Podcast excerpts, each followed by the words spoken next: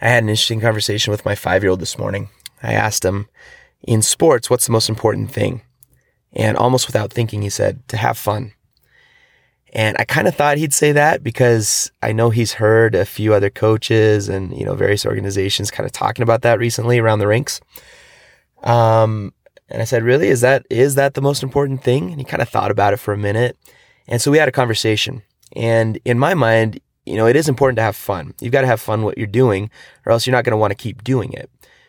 But in my mind, working hard, hard work is more important than fun, because if you work hard, by nature, you will develop, you'll grow, you'll improve, and that's fun.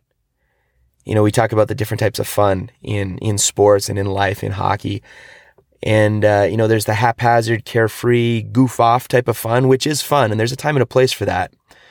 But the time and a place isn't when you're spending three hundred dollars an hour in practice ice, right? That time is more well spent in developmental fun. Fun that's improvement, fun that's in discipline. And so I asked my my five-year-old, I said, you know, if you're if you're working your hardest, are you going to have more fun because you're getting better? And he said, yes. And then I said, if you're working your hardest, are you going to win more games? And he said, yes. And I said, is that fun? And he said, yes.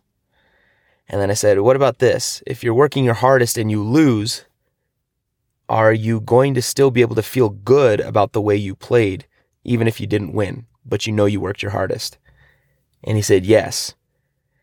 And so for, for my five-year-old, it was kind of a, I, I think, a a little bit of an eye-opener. I could see the wheels turning in his head, you know, that if he's always working his hardest, then he's going to improve, which is fun. And even if he doesn't win, which he loves winning, you know, he, he keeps track of the score, whether or not any adults do. Um... You know, but even if he doesn't win, he'll still feel good about the way he played. He'll still feel that satisfaction that he worked his hardest. And I find that even with the kids, you know, when they're working their hardest, even if they lose, they can look at that game more objectively, and they can say, okay, we lost to a better team, and the reason why is because X, Y, Z. You know, they stick handled better than us, or, you know, they were, um, they had a, a better... you know, they got guys that shoot better than us or whatever. You know, this is going to be a different list at different age groups, of course. Um, you know, at the older age groups, it might be they executed their systems more disciplined than we did or whatever. But if you're working your hardest, you can look at that, and you can look at it not as a downer, but as an upper, and say, okay, you know, we're, we know, we know how to work hard. And now, um, you know, let's work on our development in these two or three areas and the reasons why we got beat. And then we can come back and see if we've improved on the next time.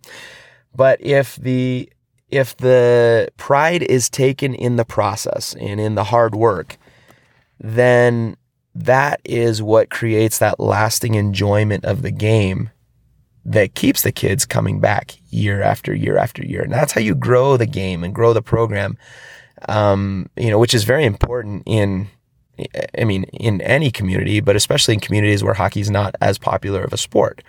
You know, we want to keep the players that have signed up. We want to make sure that they're developing and make sure they have that satisfaction in playing the game. And that comes from hard work and development and discipline. So that's kind of my two cents worth on that. But it was it was a neat conversation to have with my five-year-old, and to realize, you know, kind of see those wheels turning in his head, and um, to start grasping and understanding the different types of fun. But uh, that would be my invitation and my encouragement to, you know, all the coaches who are listening to this is, is um, you know, kind of take take that, think about it, and then figure out ways that you can instill that culture in the players that you're working with, because they will have more fun long term if it's about improvement, discipline, and hard work. Those are kind of the three magic ingredients to, you know, creating a lifelong enjoyment of the game. So that's that. Enjoy, and uh, let me know how it goes if you do decide to, you know, kind of implement this culture change. And um, good luck with your with your team and with your season.